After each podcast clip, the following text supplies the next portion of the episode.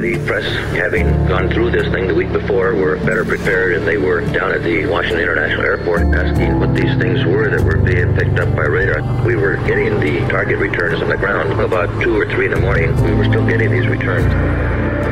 Well, I think it's time for you to have your lysergic acid. Drink this down, and we'll be back after a while and see how you're doing. They said that they had information that in 1994 there was an actual PSYOPs Air Force document that project that is about quote project information power from space. Do you indeed think that there is life on other planets? Well, I'm not quite sure, but I suppose there would be. No, he seems definite. He seems Definitely. How do you see this life and where? Oh, it's in a flying saucer. You've seen one? Yes, Where is this? definitely. Headline go. I wish I could talk in Technicolor, or or let you see. Can you? Did you say you can see it? No, I can't quite see it. Tell me about it. One or two people have said to me, I've said it to myself. That's what death is. Hello and welcome. Uh, this is Night Shift Top Secret Information. Your regular hosts, conservative Ant- Anthony Ramondi and Eric Tansey, are away this week. Anthony is speaking at a Veterans 22 a Day Suicide Prevention Convention, and Eric's getting ready to pack up and take the whole fam, uh, go down to Florida for an event this week.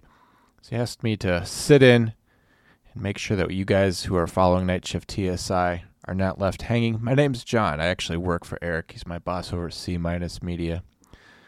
It was uh, his intention to create Night Shift TSI to take you guys down a rabbit hole, chasing after paranormal phenomena, government conspiracies, and anything that's a part of the unseen world. For those of you that don't know, uh, the way the show started was actually a few years ago. Uh, started originally as just simply Night Shift. Eric Tansey hosted the show with uh, former political commentator Mike Edwards, who has uh, since retired and gone on to other things. Uh, but over time, the Night Shift mantle has been passed down to a couple different hosts. And during that time, the na- the nature of the show changed a little bit. It was uh, at first it was a call-in show, and it was sort of amazing. Uh, people would call in, and uh, they would see the, say the damnedest things. I can remember one episode I was listening as a fan at that time, and they had people calling in about their experiences with uh, seeing UFOs, ghosts in the attic, uh, any kind of spooky or zany story. It was absolutely a laugh riot. They also co- covered other subjects. Uh, they talked about the assassination of JFK, which, if you're a conspiracy guy, uh, that's the biggest one. And they did a great job covering that. Well, like I said, over the years, the show kind of became a true crime show. And so it branched off into two shows. Uh, true Crime uh, got renamed. It's True Crime Tuesday. It's still on the C Minus Media Network under the banner of Failure to Stop. Eric hosted that show for a while, but just recently, uh, within the past few weeks, he passed it on to me and Kendra. Kendra is a former police officer in Florida. She's a full time student now, and she's a big true crime buff. And uh, I'm more of a paranormal conspiracy guy, but I like true crime too. So Eric has handed the show off to us. And so this week we wanted to uh, give you a, a taste of what it's like at the other end of the spectrum of uh, the unexplained things. Not conspiracies, not paranormal phenomena, but true crime. And this week we're covering a pretty well known case in the annals of true crime, which is the Keddie Cabin murders. Uh, it was a case back in 1981 where a whole family was slain, a girl was abducted, and the stories about how it all went down is something of a conspiracy itself. Uh, to this day, a website and forums are maintained uh, where people have their own special theories about how it happened and who's responsible, who's to blame. Some of those are pretty wild. Uh, I mentioned that at the end of the episode you're about to hear. Eric and I had this in common. Uh, when he was a police officer and when I was a correctional officer, we both used to be up late at night, sitting in our Crown Vics, uh, listening to the radio. And we would listen to a show called uh, Coast to Coast AM with George Noory. It was this uh, show that was on AM radio. And they would uh, just talk about the wildest things. I think that that's what Eric's trying to bring to you now. Podcast format, kind of carry the torch of that old show. Uh, Eric's not George Noory. I don't think he's trying to be. I don't think any of us could be Eric Tansey either. So I think Eric just wants to be Eric. But I hope that you'll enjoy this episode of uh, True Crime Tuesday in place of TSI this week. If you uh, like what you hear, you can go over and look for us on Failure to Stop. There's a whole slew of shows, but True Crime Tuesday airs every Tuesday night on YouTube on that channel, Failure to Stop. You can also find us a bunch of other places if you do a little of investigating on your own. If you want to hear those original night shift episodes with Eric and Mike, they're out there. Got to go digging for those on YouTube as well. And uh, Anthony and Eric will be back to continue their journey down the rabbit hole next week. Hope you enjoy. Folks, this is a hallowed season. It is the season of Halloween. It's a spooky time. And uh, although we are here to educate, entertain, and inform first responders, we're also here to give you the, all those spine tingly feelings of true crime.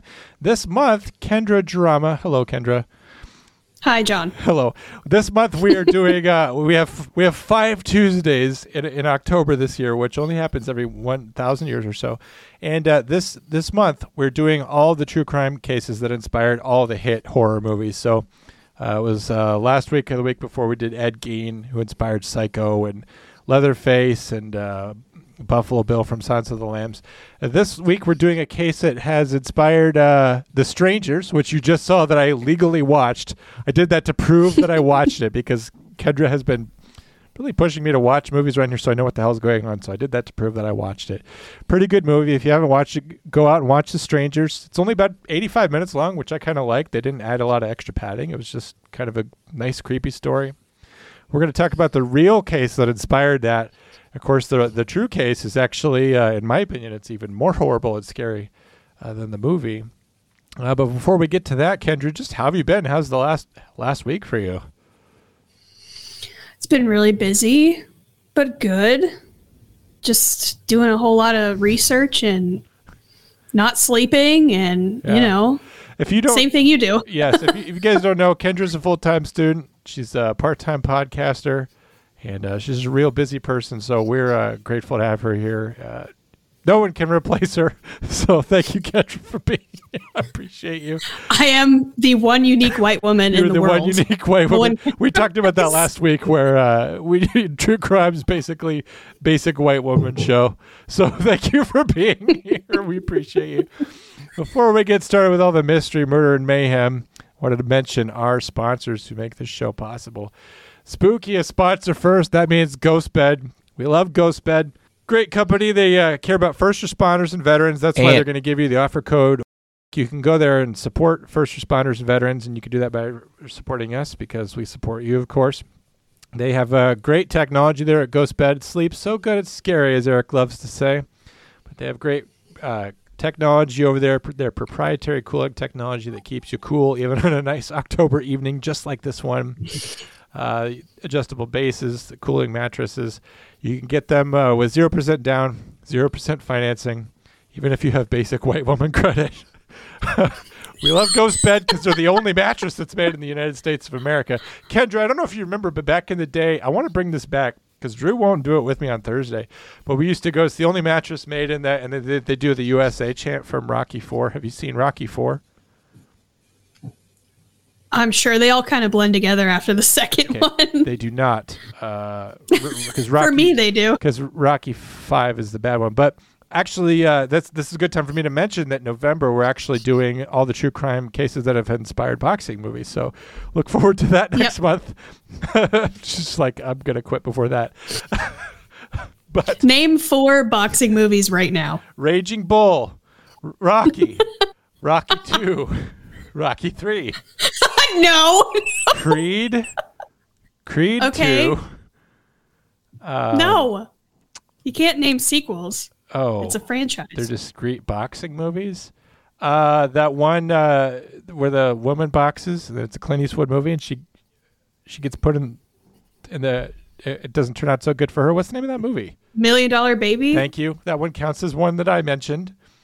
Um, Okay. And you said four boxing movies. What's the fourth boxing? Movie? I think you did four. Southpaw. That's the immediate one that came to my Thank head. Thank you. Oh, All right. Well, I don't think I named four if we don't count franchises because Creed and Rocky are part of the same franchise. So. Okay. Well. So Creed continues on with Rocky. We should. Well, that's just, why we're a team. Together we did four. It's yes, together. And uh, I'm glad you didn't say name ten boxing movies because I that would have been a whole deal. Anyway, No. so what are we doing? Oh, so we're going back to our sponsors, Ghost Bed. So they used to do the chant where they go, "It's the only mattress made in the good old USA, USA, USA." So. Mike, USA. Yeah. Yes. So Mike and Eric did this, but because of the lag of technology, they never got it quite right. So it was a process of perfection, right? You and I have have inherited the mantle of failure to stop, at least on Tuesday nights. We're carrying the torch forward into the future. I would like to bring that back. So if you can, if you can just listen to the first 100 episodes of Failure to Stop, they're still available on YouTube, and just kind of just listen for the Ghost Bed ad reads. I'd appreciate it. Anyway, uh, no problem. that's behind us. So go to ghostbed.com forward slash get sleep. So good it's scary. Folks, we're serious about Ghost Bed. We joke about it, but they, they have been a loyal sponsor to us. So if you want to support your favorite podcast, you want to see us going, continuing on in 2024, support us through Ghost Bed. Kendra, turning now to true crime John. come back to the show. Uh, we're talking about the Keddie Cabin murder. murder. So this inspired The Strangers, and also, have you seen the movie Cabin Twenty Eight? I, I saw that on IMDb, but I don't think I've ever seen it. No, I haven't either. It looks like right up my alley though. I like the really crappy B and C rate horror movies. Mm-hmm. and they're always free on Amazon and they're just an hour of ridiculousness. And that's kind of what that looks like. But I haven't seen it yet. So So I know that you like it was Return of the Living Dead, right? I'm tasked with watching that. Mm-hmm. But what's your other Yes. like guilty pleasure terrible horror movie? Favorite? Oh my favorite one? any Oh. That's hard. I really really That's what she enjoy You know, actually it's funny because I actually really enjoy um any movie that has uh how do I explain this? Boxing. all the actresses all the actresses are actually like porn stars and they cast them for these really bad horror movies like vampire hookers um, nazi surfers must die uh, uh, hollywood chainsaw hookers franken hooker they're all hookers and um, they're they're really bad movies but they're fucking hilarious and i just they put me in the mood to just be spooky i don't know they make me laugh Um, so any of those. Yeah, there was a show you mentioned Frankenstein. There's a movie with Aaron Eckhart, and, and it's I I can't remember what it's about. It's about Frankenstein or something. It's about it's about Doctor Frankenstein, I think. Anyway, uh, so any uh, you don't need to understand the plot of the movie to understand this point, but I remember watching this movie, and this is why I don't get into horror movies, right? So the bad guy played played by Aaron Eckhart, he has all these lackeys, right? And uh, so some of his lackeys let him down. The hero's doing a great job or whatever. And uh, so, like, he kills one of them as a demonstration of what a bad guy he is. You know, in movies, bad guys are always killing their lackeys to show how bad they are. And then he turns to the other lackeys, is like, "Hurry up and you know finish this machine that will turn all humans into vampires or whatever." and, and and it's just like you know these lackeys are really letting you down. It's like you're telling me that like if you're immortal, you don't have time to earn a degree in science to make this machine yourself. it's like I, I do not have time to earn a degree, fix my machines. I don't know. Guys, I am sorry for that story. It just was another reason why I can't watch movies. I get I get uh, thrown out of them by little moments like that that don't make sense.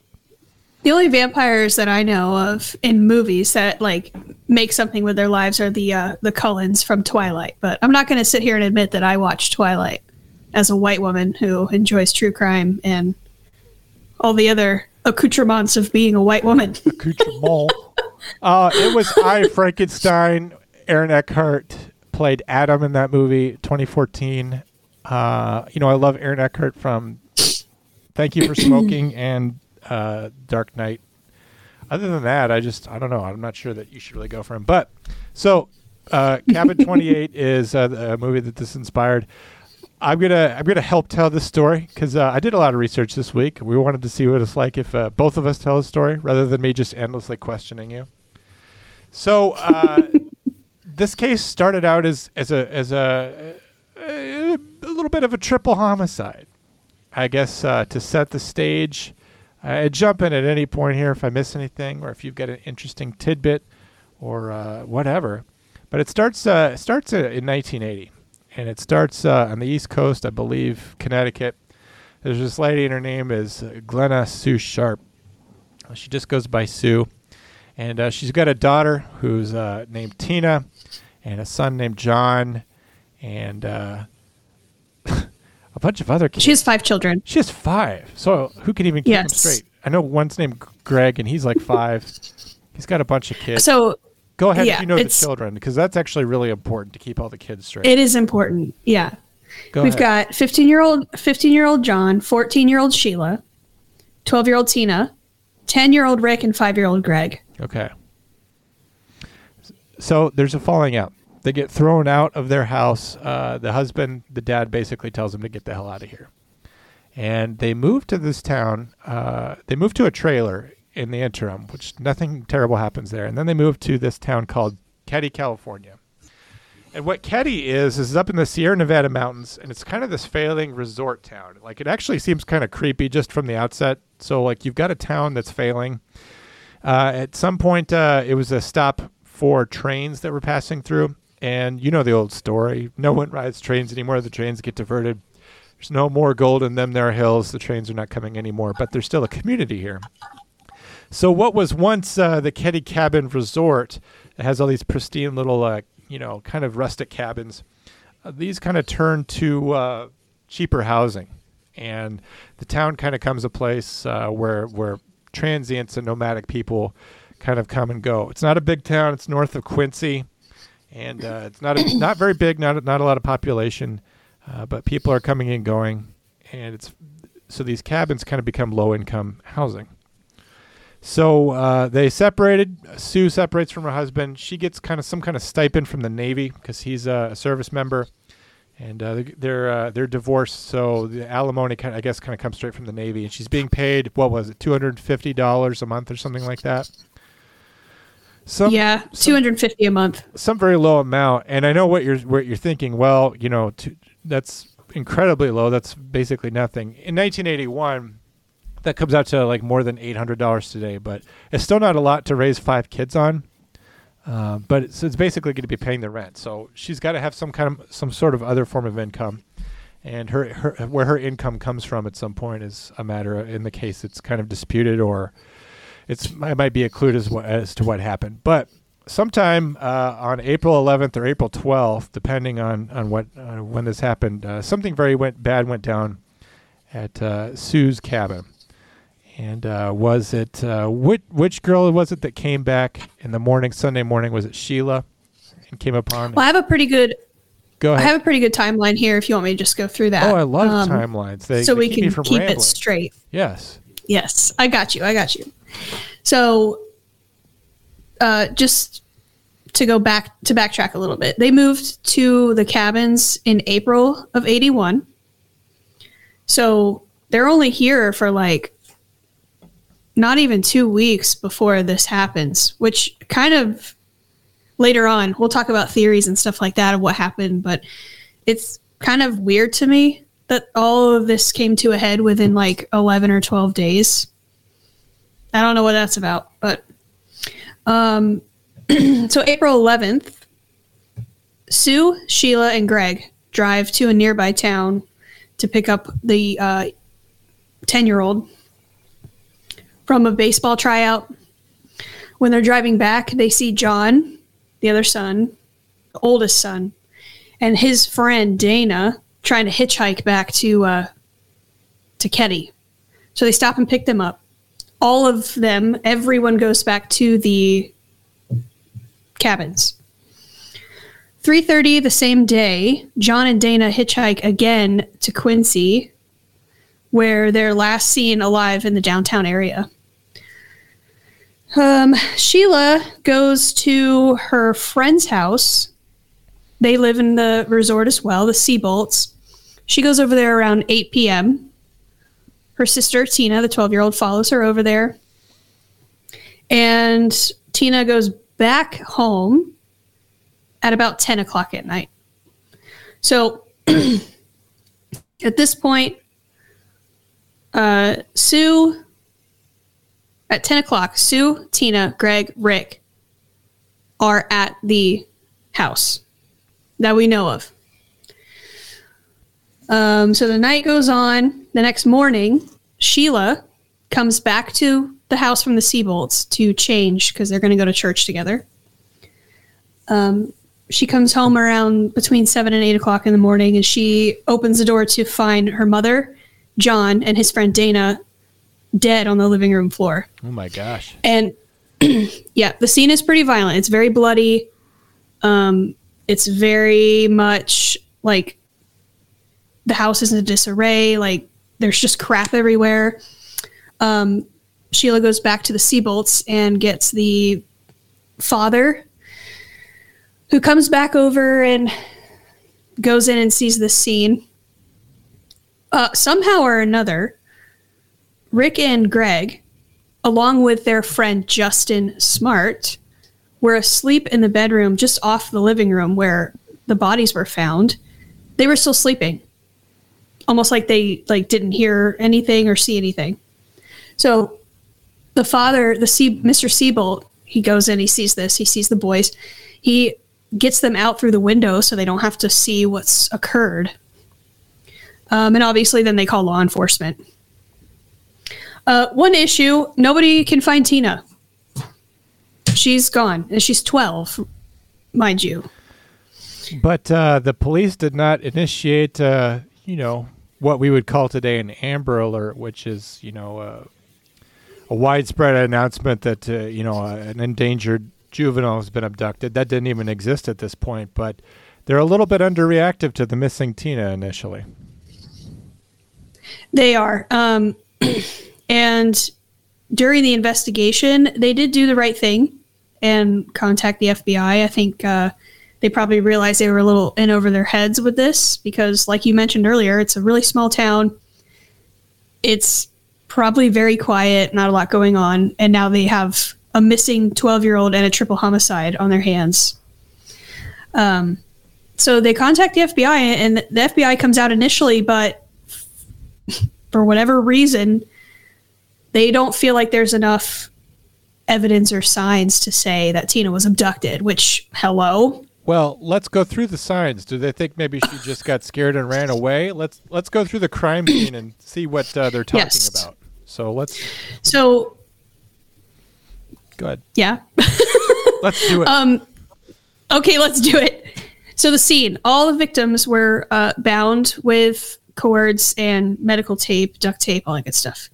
Sue had been stabbed repeatedly in the chest and neck. Um, the suspect was stabbed her so hard that he or she uh, pierced through her larynx. Am I saying that right? I believe larynx. it's- I believe it's larynx. Yes, good job. Thank I think, you. I think they they stabbed through a larynx and did it sever uh, the the bone at the back? The or it, it Her did- spinal cord. Yeah, it did serious damage. And I believe a knife that was found at the scene was bent to a 30 degree angle. Yes. Uh, I'm assuming that's the one that they use to do that because that takes a lot of force to get through somebody's neck like that. And uh, just, The- just yeah, it's stabbing somebody's neck. It's not like what you see in the movie where they just go through like that. Like to get through like the muscles and the fibers in the neck and, and all this stuff, it's it's like cutting through. Forgive the analogy, but it's like cutting through the worst parts of a turkey. If you've carved a turkey before, you're gonna come. You're gonna go through ligaments and and different different fibrous tissues, and it's harder than hell to get through that. So in order to stab somebody like that, to get through that tissue, to get to the floor and then bend the knife, I mean, you are really stabbing the hell out of her. I mean, that's a vicious, violent act. It's uh, yeah. The investigators make a note that it's apparent that whatever occurred was a personal attack. Like Seems that they way. think they, yeah, they obviously think that the sharps knew their attackers. Um, That's a good. The que- imprint- That's a good question. I don't mean to interrupt you. You just you inspire all these No. good thoughts. Was there any any signs of forced entry into the home or anything? No. Um, I will get to that in a second because it's kind of weird. Um, Okay. but the imprint, uh, Sue was stabbed and beaten and all this. Um, the imprint of the butt of a long gun was also found on the side of her head. Um, that gun was later uh, identified as a Daisy 880 pellet gun. So um, I would think that that was used to intimidate the uh, victims into complying with whatever these people were doing. Because obviously, you're not going to kill anybody with a pellet gun. No. Um, there was no sign of sexual assault, um, which is good. John was stabbed and bludgeoned. Dana was also bludgeoned by two hammers. So the boys were beaten to death, essentially. Wasn't uh, Um, I don't mean to correct you. I just wasn't one. Of, one of them was bludgeoned, but the other one was actually strangled. Wasn't it Dana, the friend who was strangled? So the autopsies revealed that Sue and John died of blunt force trauma. I would assume that it was the pellet gun to the side of the head for Sue, and John was bludgeoned with a hammer. Dana's cause of death was strangulation. However, the detectives noted that his beating that he suffered, I'm assuming post mortem because it was so bad, or maybe pre and post, I don't know, uh, was very violent and so violent that there was blood spatter on all four walls of the living room, the ceiling, all the way to the back steps, inside of the bedroom on the bed sheets that was adjacent to the living room. So the way the house was set up, it was a, a living room and a kitchen, like a kitchenette type thing. And just off the living room was a bedroom. Inside that bedroom, there was blood spatter. Yeah, we we studied So blood pretty spatter. violent. We we studied the the science of blood spatter, how that works in college. Actually, it was probably the the best class I had. And the way that blood gets onto a ceiling is actually through a process called cast off. When you're bludgeoning Mhm. someone and you take the hammer and you strike it down, and then when you retreat to strike again, as you take the hammer back quickly, a lot of the blood will fly off and it'll fly onto the walls and the ceiling. And when you're looking at the droplets and you're measuring the droplets, you could tell a lot about the speed and the angle that that blood, uh, how it arrived onto the ceiling. And although it would be very clear that these people were bludgeoned to death, I mean, you have bodies right there. Uh, you could. It, it just helps you drive home the absolute savagery that these people were beaten so hard that as this person is hitting them, blood is flying all around the room. Yeah, and into other rooms that are not, it's not as if they were in the doorway of this bedroom or even near it. If you see the crime scene photos, you can tell the bodies were, there's a couch in the middle of the living room, and the bodies were kind of more towards the front door. Opposite the front door is the bedroom. So they're, they're really, like you said, they're being completely savage with this, and it's very violent. It's very aggressive and it i'm assuming it went on for a while to get it to be that bad There's one last detail about the Uh. bodies, just because I'm a stickler for the details. And if you like murder, Please. mystery, and mayhem, please well, I don't mean to, to step on your on your energy and your momentum. Just one last. no i'm saying please go Oh. you know, folks, I don't know if you realize this. Like, we we have to do this podcast as a stipulation of our divorce. So, not neither one of us is happy to be here, uh, but we are we are forced to do this. Thank you, Honorable Judge Henshaw, for setting this up. it is it is court ordered This, this is America's first court ordered podcast. Going back to Sue, so she was stabbed through the throat. They were both uh, they were both bound uh, with electrical cords with medical tape. The two boys were bound uh, separately and then together. But uh, one detail with with Sue that's super important because uh, the way that you find a crime scene, the way that you find bodies, is so illustrative for the the killer psychology. Uh, she her panties were removed. They were balled up and stuffed in her mouth and used as a gag. And then I believe it was tape that was placed over to keep her silent. And um, so, in spite of that, like the first thing you think of when you hear that is you think sexual assault. She was not sexually assaulted.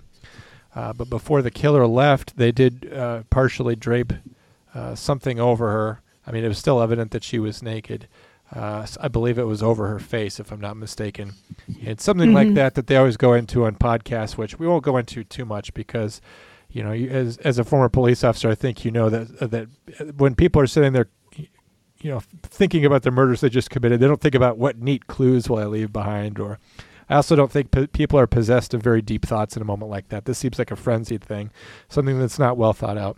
But a lot of times, like in these true crime podcasts, they're like, "Oh, they didn't want the victim to look at them." You know, the the dead eyes gazing up from the floor was was just too much. But it is no it is worth noting that she was partially covered and the boys were not. So it's like since she was treated differently, the boys were bound together. Does the killer know her specifically? Is she the motive? Is she the target? You know, if it was all just opportunity, uh, and this was about power, if it was about sex, you know, you'd think if, if you went to the trouble to do that, uh, that, that rape would have been an inevitable outcome or something like that. But it's so Mhm. hard to know because these things aren't as conclusive as other other crime scenes that maybe you've heard of before that are more direct. So the way that she was left, the way that I won't say staged, but the way she was left was sort of strange. Go ahead. Kim. Well, they. no, I appreciate that because you're absolutely right, and I agree with you. Um, so, and it's a good point to keep in mind because I do think that sometimes there's a lot of speculation on a podcast, on a true crime podcast, because you don't know that. You don't know the reason why. It could have been an accident. They could have been moving stuff around, and I mean, you don't know. So, yes, the fantastical Hollywood explanation of why killers do what they do is more fun to listen to. It's you don't really know. So I appreciate you bringing that up. You're welcome. Um, thank you for ignoring me. we have such passive aggressive texts throughout the day. Again, this is court ordered. Neither one of us wants to be here. We have to do this.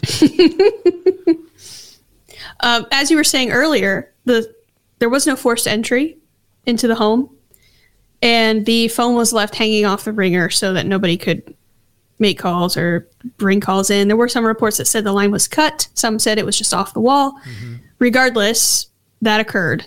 So, for all of you uh, young people who don't remember what phones are, like real phones, uh, you would have a cradle. landline. You have a cradle and a handset, and if you didn't want someone to call in, you didn't want them to to to uh, you didn't want the phone to ring.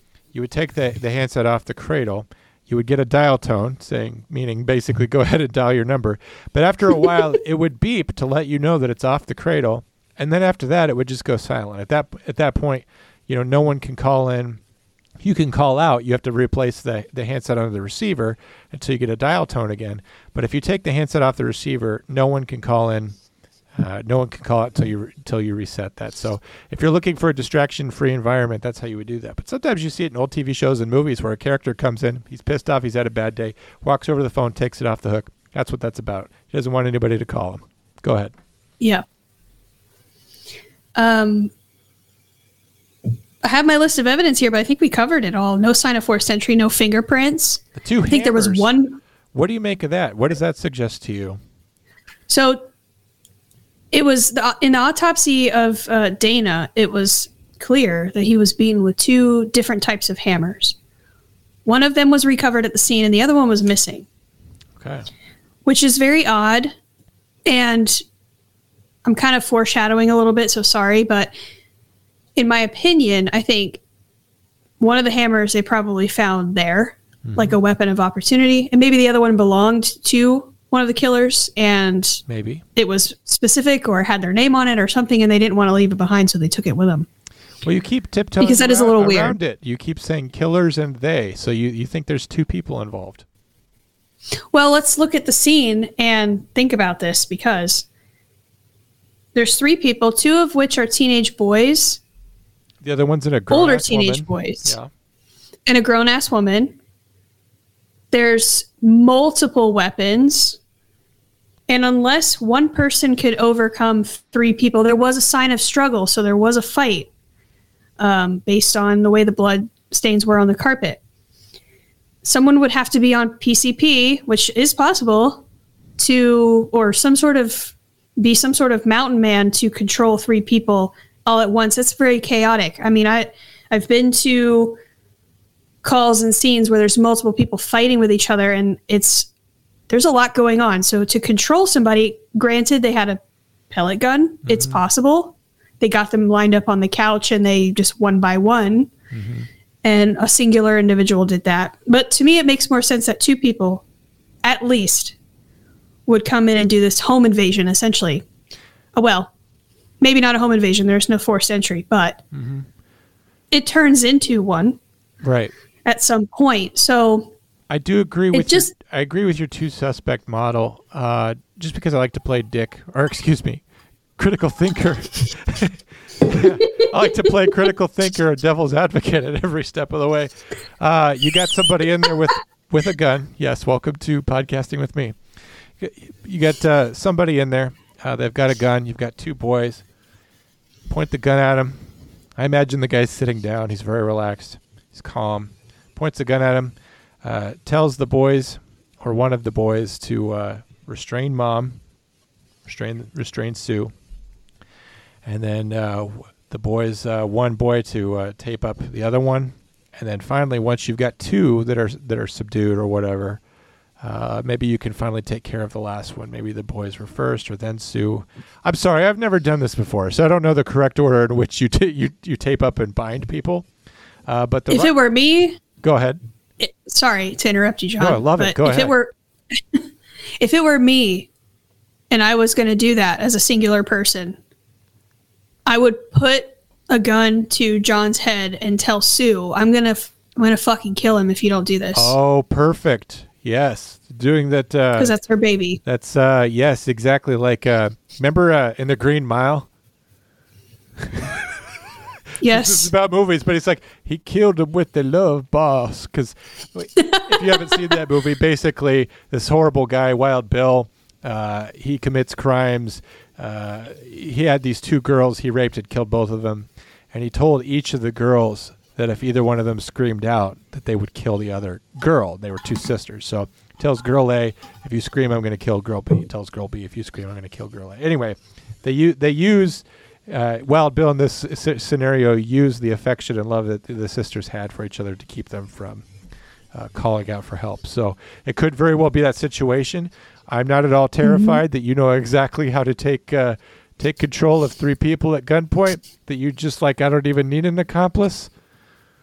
Back to the story. Guys, can It's you all imagine stuff I learned in the police accomplice? academy. Kendra with an accomplice, she could like murder an entire bus full of people. Not even just her and that other accomplice, not even break a sweat. Go ahead. Okay. My mind is going to how to get rid of a body effectively and not have it be found. Oh my gosh, I don't want to be deposed later, so don't mention that here. Okay. So, in all of the chaos and all of this uh, craziness that's going on, um, still, again, there is a 12 year old girl missing and there's no sign of her anywhere. Good point. That's Tina. Last time right? she was, yes, her her shoes are gone. A coat of hers is gone. She's only 12. She doesn't have a lot of possessions. I mean, she's not taking car keys and things like that. Well, she's definitely not taking a cell phone because it's 1981. That but didn't even exist. um, no. So she's gone. And like I said earlier, the FBI came initially, but because they had nothing to go on, they apparently backed off, which blows my mind because, hello, I learned something what the else. fuck else do you think happened? I learned something else today, just today about Tina, actually. And uh, I don't know if you heard this or not, but apparently she was a special needs kid. Oh, is that true? That's what they say. Which back in '81, you know, if someone was in special needs, they could have just been uh, not not a very good student. You could have been placed in a Head Start program or something. You got to remember, back in '81, this is really before we were massively like even um, diagnosing what we used to call ADD and more accurately call ADHD and uh, a plethora of a spectrum of other behavioral disorders. And so, who knows? You know, if you say she's a special needs student, she could just be someone who has what is way more commonly known now as ADHD. She just has problems paying attention in school. Her grades aren't just very good. It could be as simple as that. So we have no idea the level of functioning, saying on something like, well, she's a special needs student or something like that. So, Yeah. but if they did view her as being, uh, you know, having a diminished capacity, did they think maybe she saw the murder and fled into the woods? Uh, either way, if it's not the FBI looking for her, you should have Keddie Fire and Rescue or Quincy Fire and Rescue out there doing search and rescue in the woods for I would think. I don't know if they made that effort or not. I could not find anything on that. And sometimes with these uh, older, I say older, it's not that old, but sometimes with these older cases, These John era murders, yes. if you combine the time with where they're at, a lot of these investigations do get botched because they don't have the resources. Sometimes just because of the time frame. Like in the 80s, there was in 81 there was no DNA. The training was probably not great there. They probably just didn't know what the fuck to do. To be honest with you, they probably just had a very uh, black and white sense of, well, if this isn't there, then we're not going to do that. Period.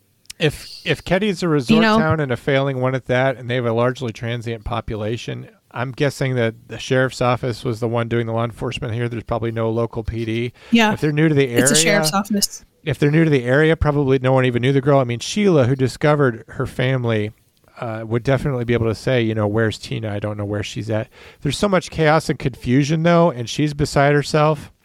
And like I said, no local authorities know the family. I mean, the other people who live in the neighborhood, I say that is a cluster of cabins, could probably say she's missing. But yeah, I mean, they were they were probably horror struck and doing a hundred things. And you and I know that when a crisis happens, there's so much that all of a sudden is on your plate. And I don't want to say that like trying to attempting to locate a little kid is low priority because it's obviously the top priority. But I, I can understand why, and when something that terrible happens, uh, it's it's not getting done right away like it should. Uh, but Yeah. there's also other kids at the scene who, despite being only a few feet away from a vicious and savage attack with a hammer, slept through the night. Uh, do we want to talk about the kids that were there and and uh, how they were discovered at the scene and how they how that all went down? Yeah, you you have excellent timing because that's my next note is the interviews. Um, of good job.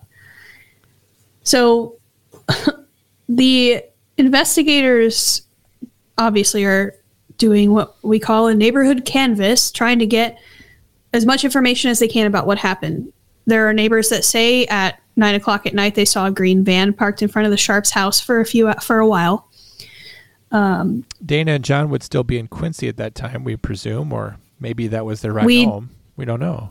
Yeah, we have no idea because Okay. the last time they were seen alive was in downtown Quincy, but they left at 3:30. So we don't know what time that was or when they got back or anything like that. Keep going.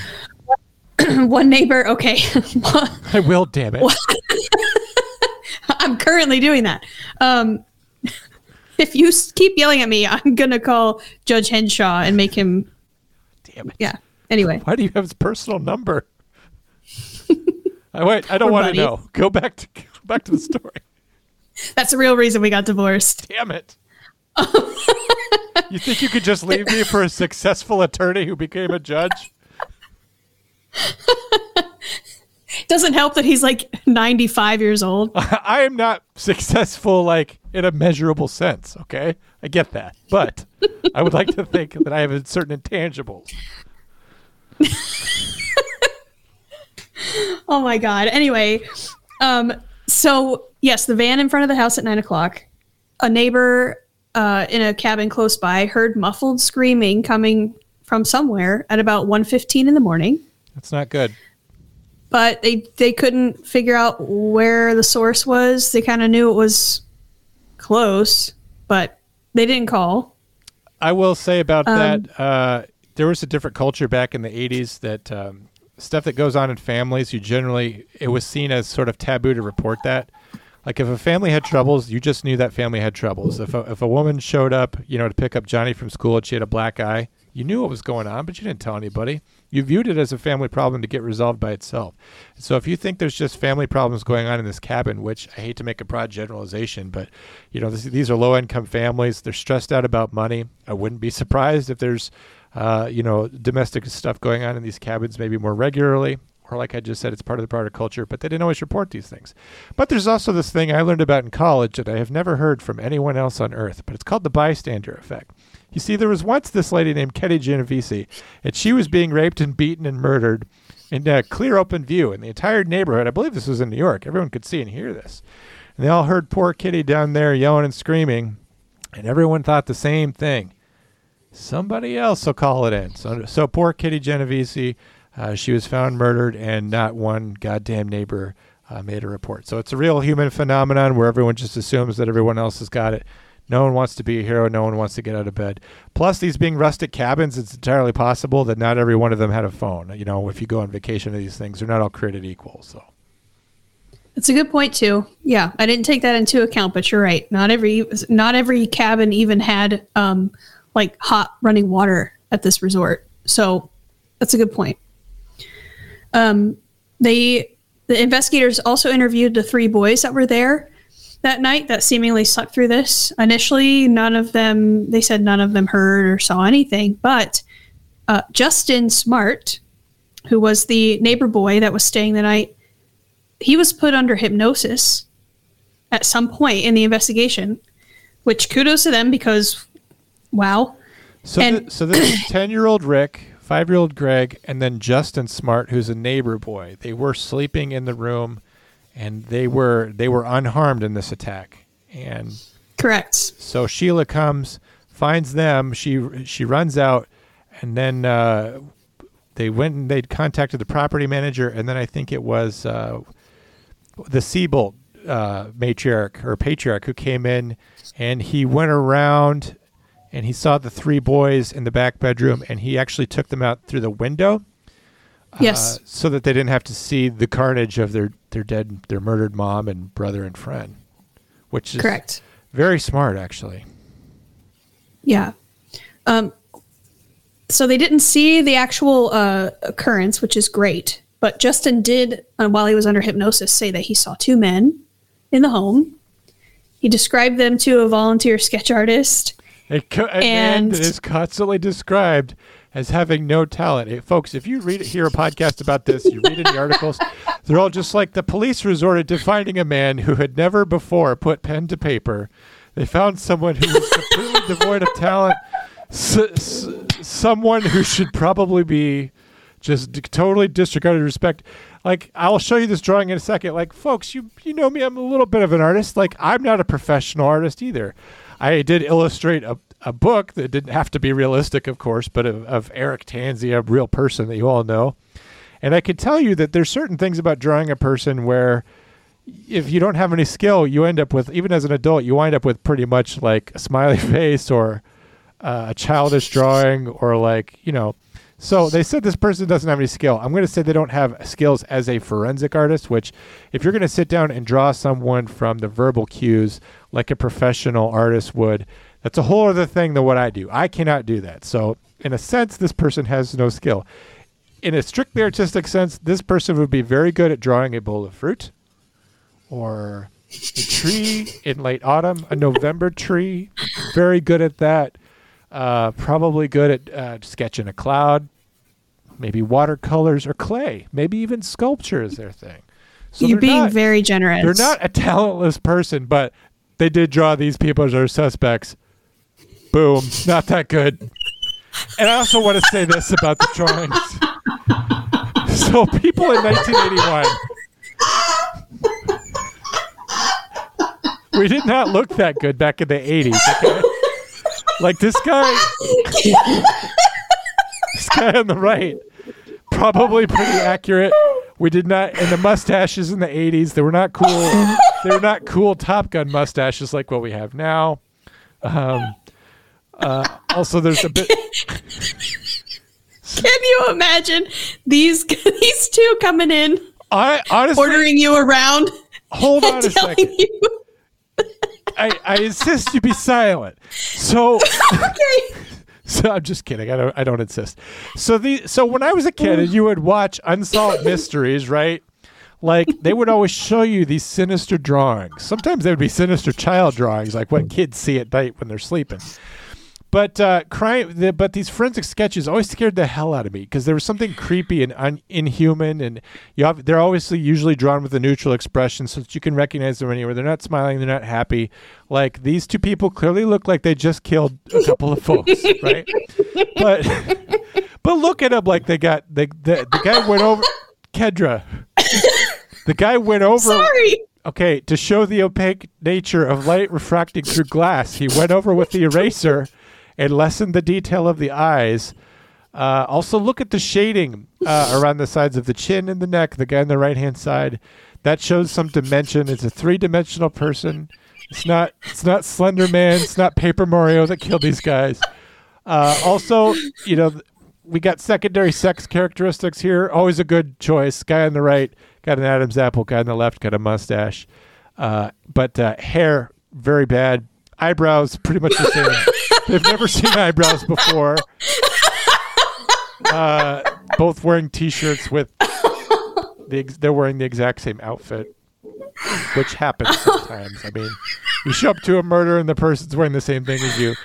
You're like, "Do you- does one of us even have to change? You're like, no, we're gonna throw the clothes into the lake after. so embarrassing. So what what makes me sad though is that guy has some talent, but everyone's just like, well, this talentless guy was used to and it's just gonna hurt, right? And now it's part of the permanent record because here we are, you know, forty years later. Those are your drawings. Stop putting it on the well, screen. Dead leg, stop putting those on the screen. Damn it, dead leg. That's why I hate you so. Uh, Okay. all right, so those are your suspects, and those those pictures not only were taken from a child and drawn by a talentless hack, but those images, who's probably a very good person, probably could bake brownies like nobody's business, but the that the the image of those two people was also taken from regressive hypnosis many years later. Is that correct? So you're asking you're asking a, a, a an adolescent or an adult to go back in time, remember the worst day of his life, this thing that's shaping everything. And he'll say, you know, I went out there and I saw something, and obviously it was so traumatizing that he, you know, whatever happened, he went back into the room and he went back to sleep because when he was found, he was asleep. He saw these two men. He saw this hor- horrific act and tried to repress it or something. Uh, On the show, we had uh, Jimmy Toro. He uh, survived a satanic sex cult. He was a little kid, and at one point, his horrible parents uh, put him in a casket with a dead person, and he didn't remember this most of his life. He had all kinds of issues growing up, but it wasn't until he had a, a, a moment of clarity, a break later, uh, that he was able to say what happened to him as a kid. So we're trying to capture that forensically. And for some reason, we're doing that with this fucking jabroni that can't draw. It seems like a wasted effort, but that's the best that we're doing right now, right? Okay. Enough said about the sketch artist. Uh, poor kids finding their dead. Can you imagine though coming out and saying that? And and I actually have a brand new theory about what he might have saw and why he uh, forgot or decided to forget. Do we want to? Do we want to talk more about uh, the identity and background of? Uh, I'm not done with the interviews, Justice John. Warren? We're not done with the interviews. well, I didn't know if you were ever going to stop No. stop laughing, so I just wanted to. I'm done. All right. I'm done. I've heard you say I'm done before, Kendra. I'm actually done. I'm good. Done with Good. you. Going off with Rick Henshaw. Um, I've apologized like eight times for that. What do you want from me? I don't know. I would So have done anyway- the same thing in your place. So one of the neighbors in particular was a little suspicious. His name was Martin S- Martin Smartt. Now, if you remember, I just said the child that rendered well, he didn't render these drawings. He gave the description for the drawings. His last name is Smartt as well.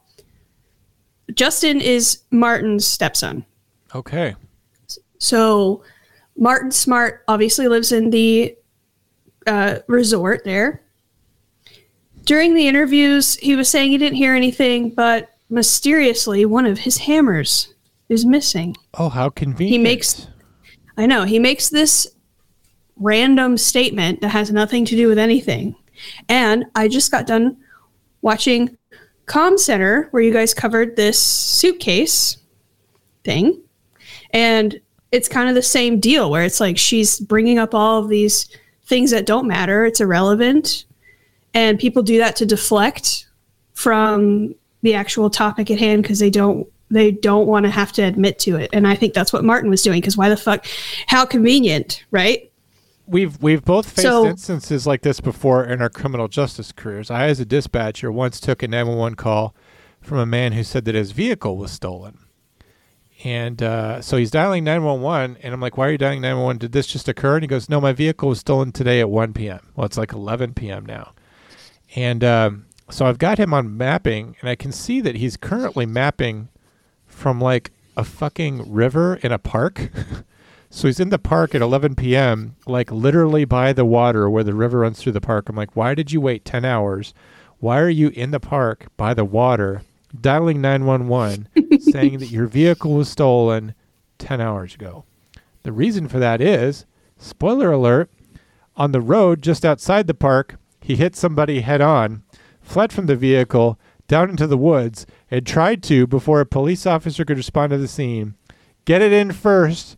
You heard it from me first. The car was stolen. I wasn't driving it. Not responsible for it. I'm not going to go to jail for drinking and driving. I'm not going to go. I'm not going to be held responsible for those medical bills over there. It was some unknown phantom that did it. People always think by getting their word in first that there's a primacy effect that, that they're going to be believed. and by him throwing this out there right away, I'm like, hey, uh, a hammer was stolen from here. And if you think about it, that makes sense. The killer would have just taken a hammer from nearby, which is where I live. So, you know, I don't. Who knows where that hammer is now? But you know, I don't have a hammer. Exactly. And the mere fact that there And- were two hammers, he never even had to mention that because the hammer's right there. You know, are, are his prints on it or aren't they? I mean, I don't know. Go ahead though. Keep keep going with the evidence. Okay. Um, that was really suspicious and weird, but Sheriff Doug Thomas later says that during the interviews and he and the polygraph which he passed, which you and I will talk about in a second, um, he said that Martin gave all the investigators endless clues, throwing suspicion away from him. So whatever he told the investigators, the sheriff says they believed him because he gave them endless reasons to believe him or to throw suspicion off of him. I don't know if he's trying to say we just couldn't get it out of him or if he's trying to defend the fact that his investigators didn't pry deep enough. I don't I don't know what that's about. yeah. But he passed a polygraph and extensive questioning, which we spoke about this before. We've talked about this before. Polygraphs are essentially useless. They're They're, ne- they're a tool. They've never been admi- admissible in courts. They were invented in the 1920s. It was 1923 when they said they're generally not reliable enough to be evidence. But some people still Yeah. kind of swore by it that, you know, even though this isn't as ironclad as direct evidence in the same way that a fingerprint is, they put their faith in it. And I'm going to be honest with you now, like, so we know that polygraphs are bullshit. We still use them all over the place. Police, criminal justice, mm-hmm. police agencies, they they have candidates for police jobs go through these polygraph tests in which they ask them every single thing they've ever done. They they open themselves up to all kinds of embarrassing admissions, not just criminal stuff, but they want to make sure the person's telling the truth, so they'll ask them about all kinds of things. And uh, it- Right. it, never occurs to a criminal justice agency, a police department, that it's in the best interest of the polygraph examiner to find deception and to fail a candidate so the police department has to keep finding candidates to put up for polygraph tests so that the examiner could keep charging for them.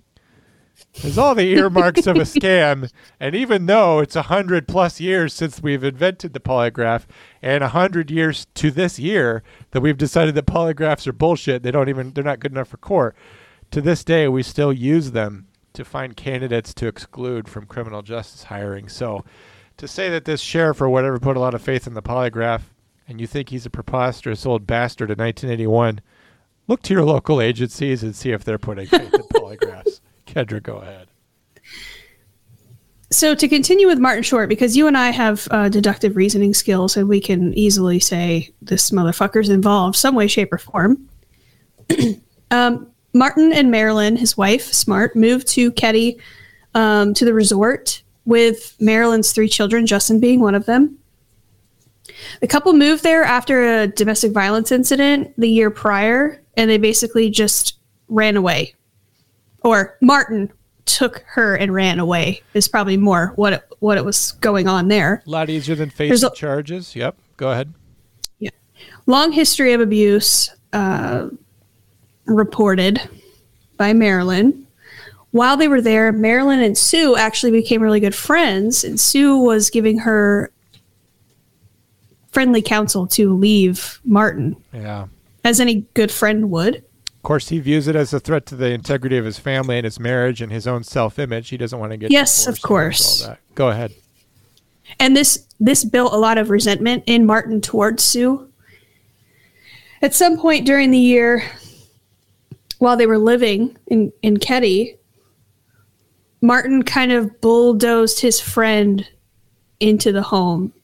He allowed this man to live amongst his family. Uh, that man's name was John. I'm going to butcher this, so please John Boobady. Bobady. I think it's Bobady, but they just called him Bo. And uh, They al- called him Bo. Although I would say, for the sake of ease in this podcast, that you should call him Bo, particularly since that was his given name. I would prefer, because this is a legal proceeding, that you refer to him as Bobady for the rest, for the rest of the Okay. podcast. And uh, don't make me call my attorney on this one. All right. Well, Bobady was a Just call him Bo. I'm just kidding. Boobities. Bo, Bo was a convicted felon and a drug dealer from Chicago who went by the nickname Severin John. Oh, So he had a couple of nicknames. I like Bo better, but he's definitely the kind of guy I'm going to have moving with my family. Yeah, exactly. He was a mob enforcer, allegedly. This is what I read somewhere. That he was a mob enforcer. He's down and out. Why he's he- living in Keddie, California with a family. It almost sounds like a That's kind of why I was like, eh. Yeah, you know, it's, it's you know the economy's down. I got laid off by the mob. I'm gonna move in with my old buddy, and we're gonna start anew and out in a cabin in California. Coming this fall to CBS. Um, there's a show that's kind of like that, so I'm thinking of it. Anyway, Bo had a real problem with John Sharp and his friend Dana. He referred to both of them as punks and accused Dana of stealing some amount of LSD from him. Oh, Right. That's not good, folks. So- uh, L- LSD is kind of a order beyond marijuana. This is this is not the same as your kids finding your stash. Like, uh, and if we're talking about a former mob enforcer, I'm just gonna guess that maybe there was a little bit of uh, some some drug trafficking going on. Go ahead. Oh, sure. Um, I have no doubt about that.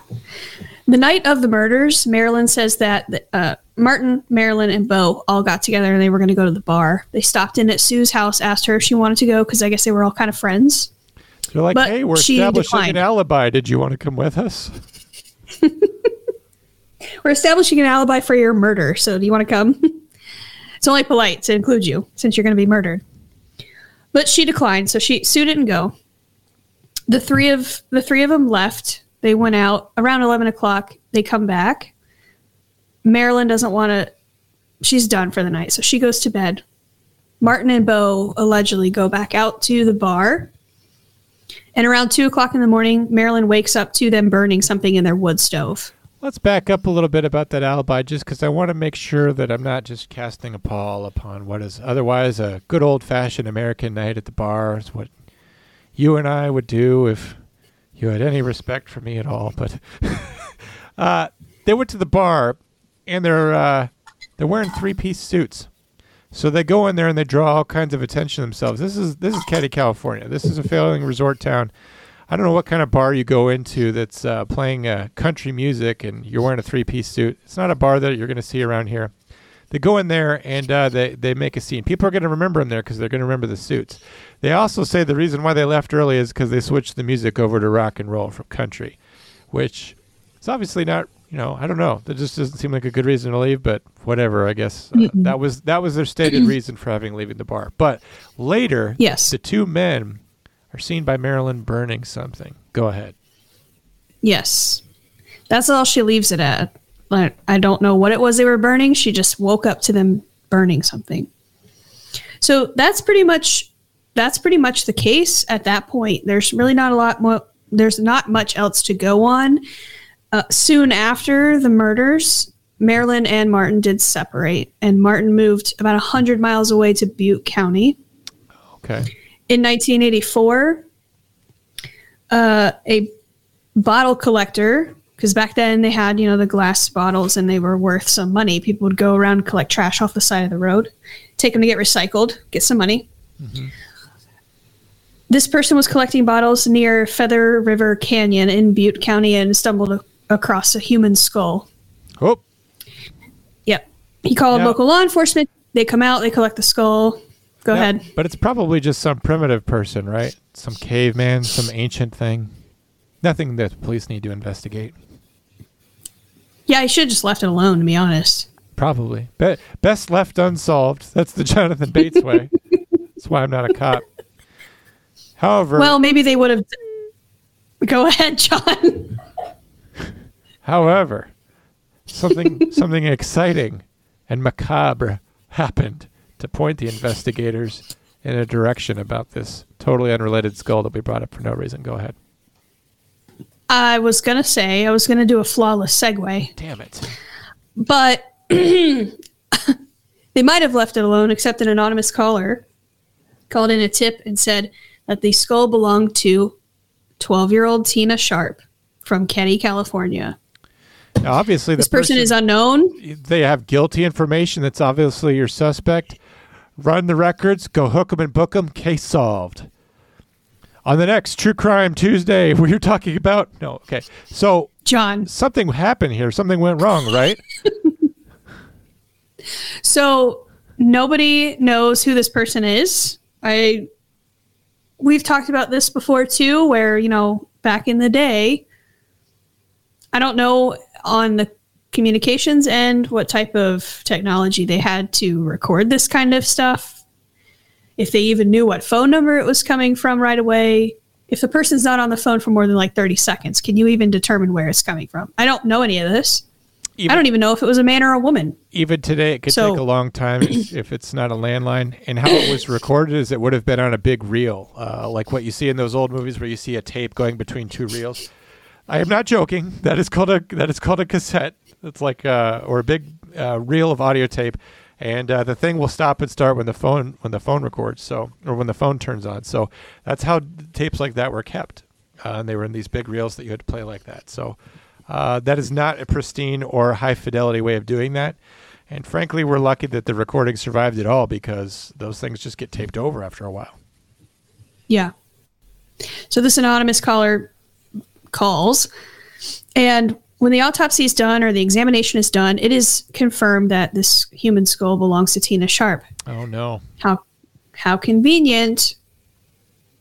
Martin's a, a, a thousand, not a thousand, a hundred miles away from Keddie, where Tina went missing, where the murders took place, and her remains happened to be found in the same place that Martin just ended up three years later. This is 1984 at this point. The Sharps and Dana were murdered at in 1981. It's a little, that's a little suspicious.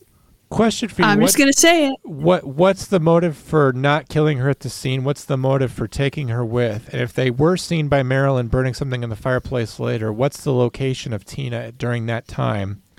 And what's the time frame for them getting her out to Butte? Was she kept alive for some amount of time before they got out there and dumped either her body or left her out there?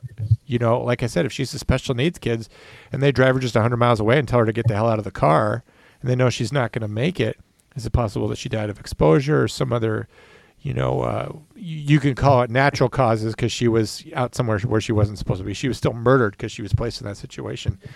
But what what would be the reason? It wasn't because of a conscience. Look at the way that John and Dana and Sue were all treated.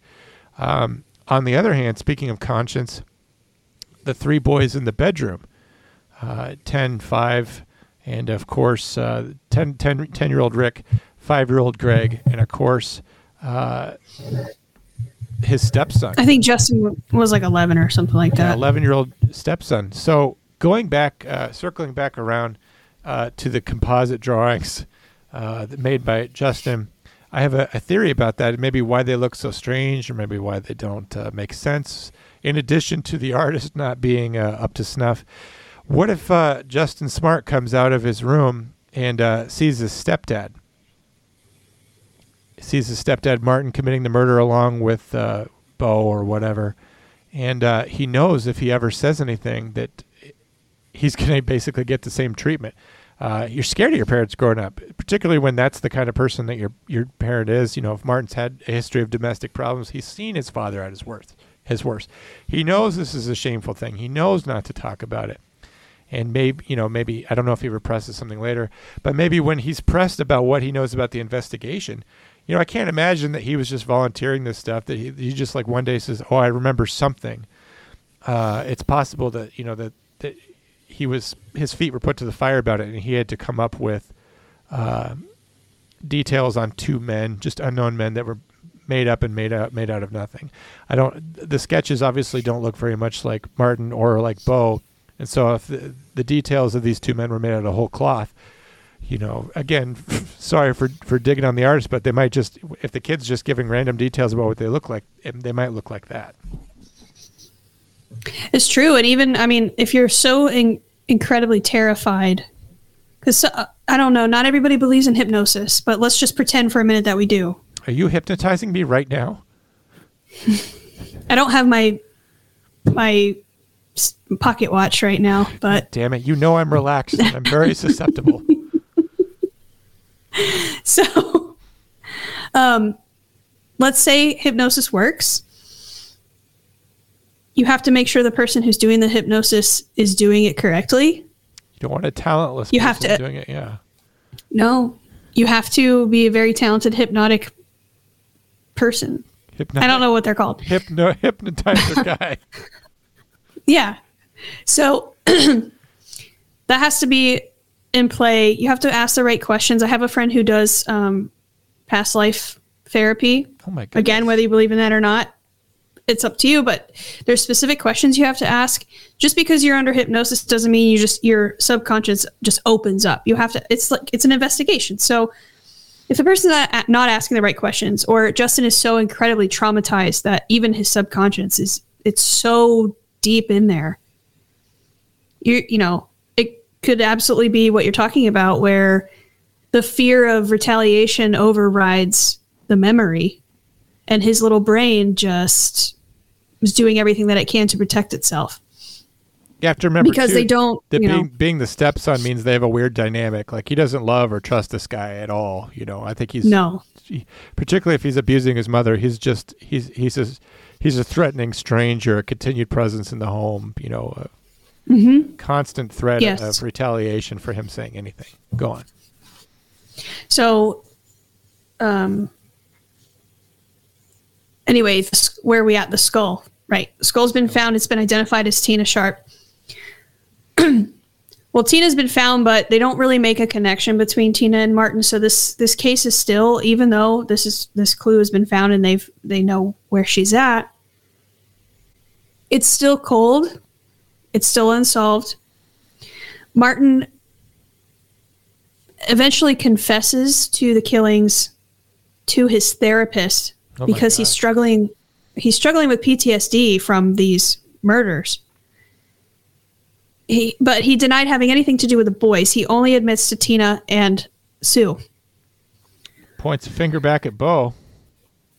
which kind of makes sense because Sue was killed in a particular way and the boys were killed similarly but different from Sue and Bo had a problem with the boys and Did. Martin had a problem with Sue. So if we're going with that theory that does make sense.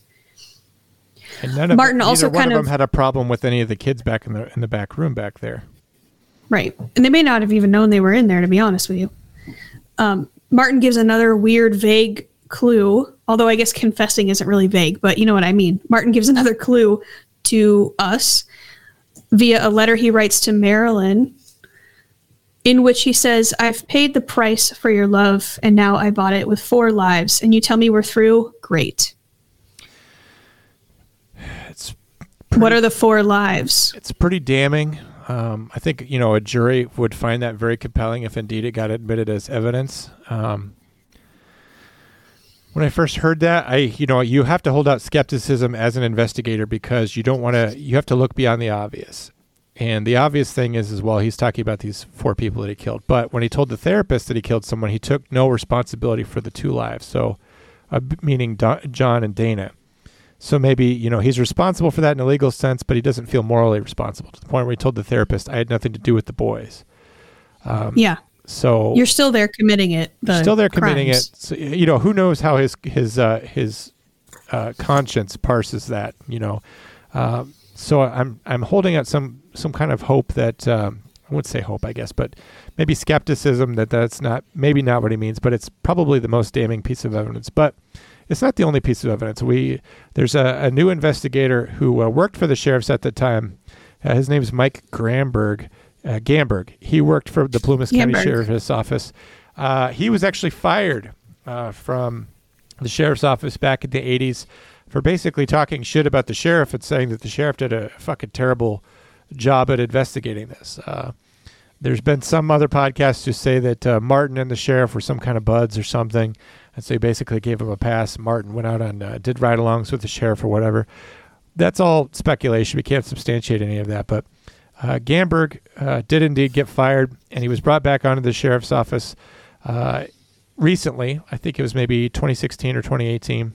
Yes, And 2016. He was made a special investigator on the case. I guess I think I think Gamberg maybe maybe even have known John or Dana at the time. I don't know how well he knew them if they were near the neighborhood, but there's some interest there. Obviously, he he knew these kids that got murdered.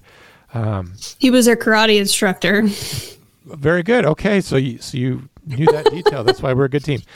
So when he was investigating it, he found the tape where the the caller to the communication center said that you know this. Uh, uh, the skull that you found is Tina. She's from the Keddie murders, 100 miles away, uh, which is, you know, definitely telling. Uh, that had never been properly logged as evidence, so it wasn't a lead for them to even pursue. I guess he found out about it, and it took him 10 days to find it in a box in evidence. And uh, this being um, an old recording from '81, not not put on the best technology, it was probably put on a tape that had already been recorded over many times. So you're getting all kinds of scratches and backgrounds. And of course, your list the re- recorded audio came from a phone from 1981, and the quality wasn't great back then. And so uh, he's not really able to tell a whole lot from that. Obviously, subsequent or uh, previous phone records from '81 are kind of hard to find. Uh, but there's even still more evidence. I know that we mentioned two hammers at the beginning. Kendra, Yes. did you want to talk about the other hammer? Yeah. I will right now. Thank you. So you're welcome. Try to have pageantry. The misting. Try to have a sense of, you know, the, these other podcasts all have a mood about them. I'm, I'm a mood ruiner because I'm Oh, apparently. I, know. anyway, the, mi- I'm gonna pay for that later, folks. I'm going to get that Civil War chest full of bees. God you mark it. my words. That's my chest. My grandfather fought for that. uh, Drew will get that one. So the missing hammer is, like you do every month. and I'll pay it in pennies. like it's a pittance to me. I only take it from you because it hurts you.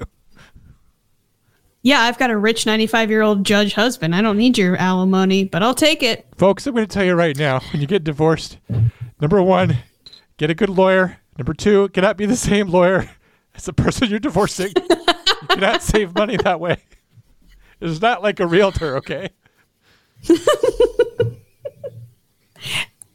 The missing hammer, John. We must talk about this missing hammer. It was found by uh, Archies. This is a term that's new to me. Uh, this is something that metal detectors call themselves. Uh, it was found in a local pond near the resort that had been dried up. It was said to have appeared to have been placed there intentionally. Now, I don't know what that means because hammers are pretty heavy, so they kind of lay they look i would think it would look intentional regardless even if you chucked it or if you just placed it there Well, i don't know I think uh, you know if there's no construction site there, there's no reason for a hammer to be there. I think that's kind of where the intentionality maybe comes in. okay that's that's a good point Okay. well It was also excuse a, me It was also in a dried up lake that had been wet at one point. So that is usually what dried up lakes are they were wet at some point previously wet. and now they're not previously wet so um and that was pretty much it was taken for evidence. Gamberg took it for evidence. Didn't really go anywhere. In 2018 dna was found on a piece of duct tape that was in evidence that was connected to a known live suspect. That's not excuse me subject not suspect yet. Um, according to sheriff hagwood who was the sheriff in 2018 um, it's believed that he says it's believed that there might have been a handful of individuals that committed these murders and that this DNA belongs to one of them, which would explain why we don't have updates. Because I was reading it and I was like, 2018 was five years ago. You have DNA, but sometimes those types of things, like you might have this information, but if you there's stuff that the public doesn't know and doesn't need to know about investigations like this. And I've said this before on the show. I understand that America wants answers, especially for these these types of cases. It's like a 40 year old case with no arrests, no justice. Three children were murdered. They're calling out from their graves for justice. and it's I understand the desire to want answers and and all of that, but these things take time and if you want a conviction and you want justice, they have to be done a certain way. And because this case is so old and evidence was not kept very well, it could take a really long time for these investigators to actually make an arrest if they ever do. These people are these people are probably older now. Well, I- I don't know. Martin Smartt and Bo are as old as you can get. They're both dead. Yes. Martin passed away in 2000 and Bo passed away in 1988. And one of the reasons why we know that he confessed to his to his therapist is because after he passed away this therapist came out with this information. They're not allowed to talk about stuff like that because of the therapist client privilege. But even And but e- unless there's imminent threat. Yeah, but even then, uh, something said from one person to another like that. I, Kendra, a former police officer, she's had slam dunk cases before. She'll take it to a state's attorney, a prosecutor, and they'll be like, "We need more. We want more from this. This isn't ironclad. It's not open and shut." And in a case that's already 40 years old, uh, you've got to have some pretty pretty good compelling evidence for the state to say we have an interest in still solving this. So even if they have some pretty good evidence, if your two primary suspects are, are dead and gone, and, and you're not you don't want to go through the expense of possibly uh, you know if there's any accessories after the fact i know gamberg has said that there are still there was some um, dna from a, from a, uh, taken from tape that uh, points to some people that are still living. Obviously if they had any involvement they should be brought to justice. But it's not just as easy as we have some evidence and we're going to take it to the state's attorney and it's they're going to get it done. State's attorneys have an interest. They have many more pressing cases. I don't know if you know this, but there's been some other murders in Plumas County since 1981, and they have those to prioritize over this. So Correct. it's not it's not that Yeah, the- it's not an immediate thing. it's You not, that, it's not that the sharps don't deserve justice, but it's like it's been so long when the gears of justice turn so slowly, and it's a process, and you really have to be able to put it over the line to go after it. I could ex- that could explain why you know we're still waiting after five years. Yeah. And and who knows who this person is or what else they could be possibly involved in. That's time sensitive and needs to be addressed prior to this. Like you said, it's kind of low priority because it's almost 40 years old and both of the main suspects are dead. So what's the motivation? I, I understand it's not the answer people want to hear, but it's the truth. Yeah.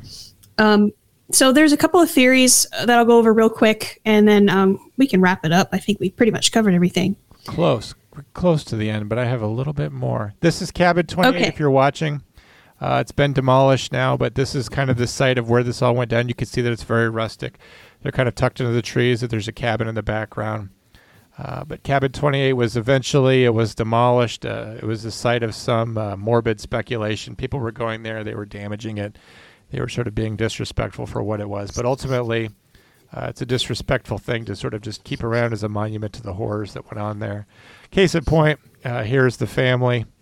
Um, we have Sue and her five kids there, some of which made it through the horrors of that night, and some who didn't, and some whose lives were changed in a terrible way forever. And it's um, it's horrifying. You know, we we joke about it, and we mentioned the sketch artist, and we had a good time. And it, like I said, it's morbid speculation, but you know, we we did have a, fa- a family destroyed, and uh, hopefully justice Yes. does come eventually. But go ahead, I'll let you uh, wrap it up, and then I have my my last point.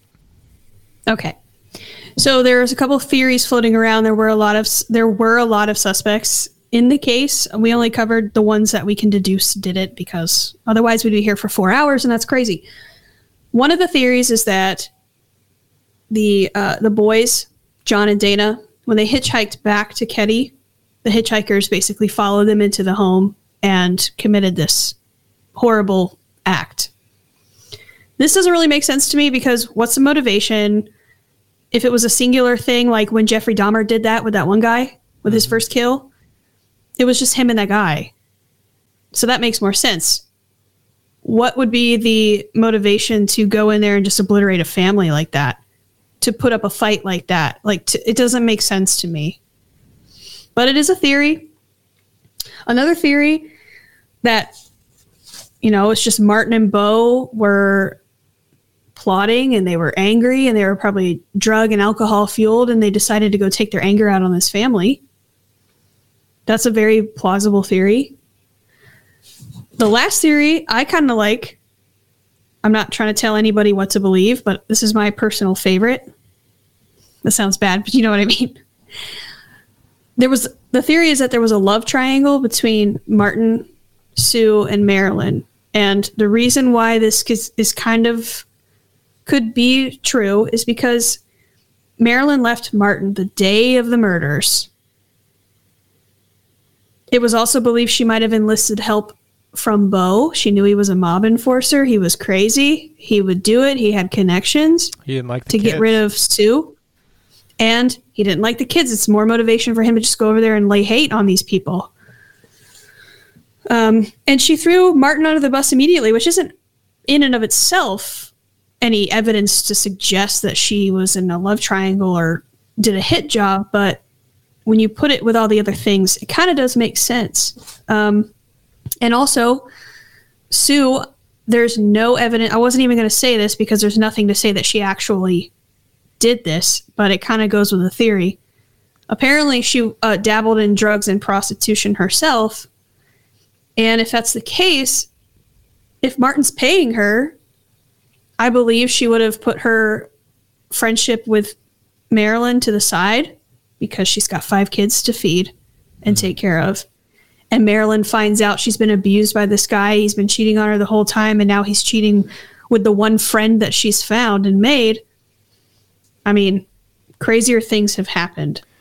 I actually So- believe that theory. Uh, you know, if he was having trouble with Marilyn, their marriage is on the rocks. He's pretty much a terrible person. You know, let's.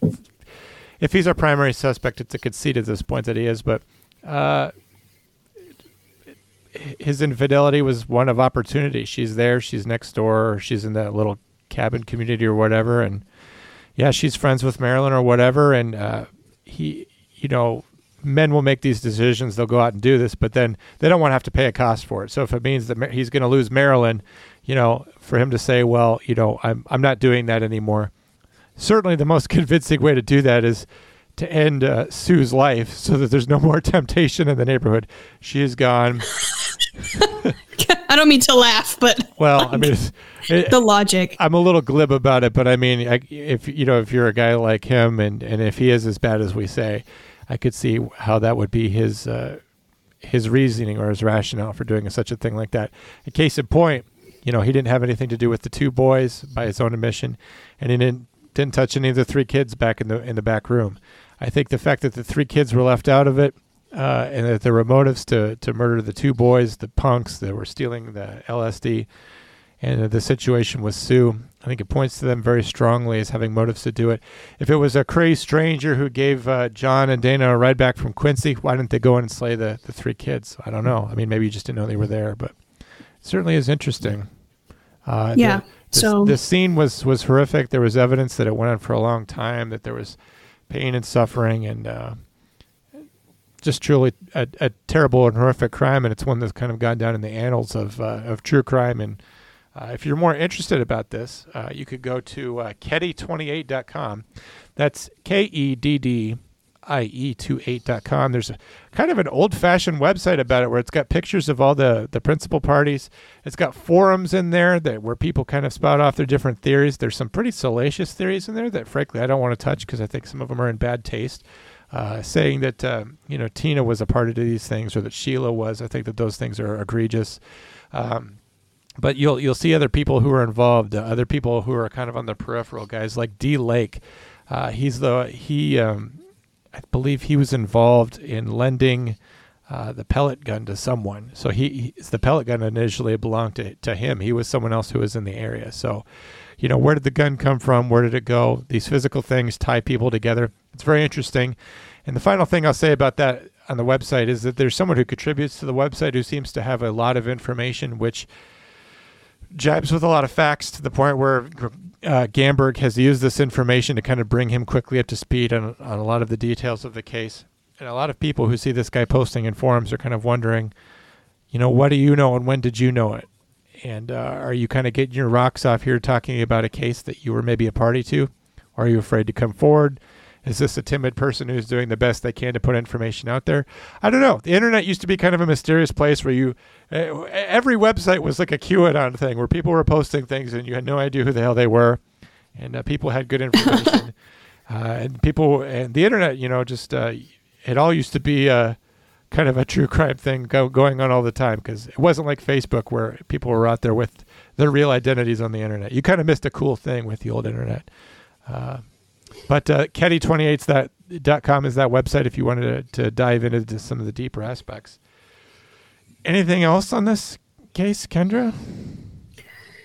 No, that's that's the extent of the case. I mean, that's it's still unsolved. I think they're I'm sure that Gamberg and whoever else is now probably on the case is doing a fantastic job trying to scrounge whatever they can from this log of evidence that was is not very good, if we're being honest. And I'm hopeful that something will come out of it at some point, hopefully soon. You always, you always, that's lo- always love to see that that resolution, and particularly on a cold case. Um, yeah, well, Of I course, If, yeah. If, if, if anything comes up, we'll be sure to mention on the show. All right. Thanks so much for listening to this special episode of Night Shift Top Secret Information, borrowed from True Crime Tuesday. Just want to remind you Anthony Ramonde and Eric Tansey will return on the journey down the rabbit hole next week. Thanks for listening to this podcast. Give me and Kendra a shot over at Failure to Stop. We'd appreciate it. Finally, a reminder Day Shift TSI is brought to you by GhostBed. Go to ghostbed.com forward slash ant or offer code ant. Anyway, that's how you support Anthony Ramondi here at uh, Night Shift TSI. That gets his bills paid, gets him to keep coming back every week and taking you down the rabbit hole. GhostBed's a great company. I've been a big supporter of various podcasts like these over the years. Great company values. They support first responders, veterans. Go over to GhostBed. You're going to get a great deal 0% down, 0% financing. Uh, about anybody can afford it. You're going to get a great night's sleep. Industry leading technology over there. Adjustable mattresses, cooling technology to keep you cool while you sleep.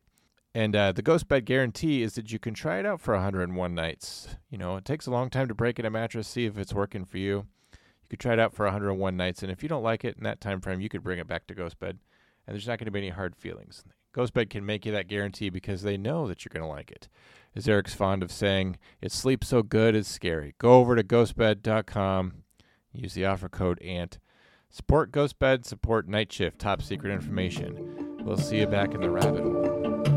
The press, having gone through this thing the week before, were better prepared, and they were down at the Washington International Airport asking what these things were that were being picked up by radar. We were getting the target returns on the ground. About 2 or 3 in the morning, we were still getting these returns. Uh, well, I think it's time for you to have your lysergic acid. Drink this down, and we'll be back after a while and see how you're doing. They said that they had information that in 1994 there was an actual PSYOPs Air Force document that project that is about quote project information power from space. Do you indeed think that there is life on other planets? Well, I'm not quite sure, but I suppose there would be. No, he seems definite. He seems Definitely. How do you see this life and where? Oh, I've seen a flying saucer. You've seen one? Yes, Where definitely. headline go I wish I could talk in Technicolor. Or, or let you see. Can you, did you say you can see it? No, I can't quite see it. Tell me about it. One or two people have said to me, I've said it.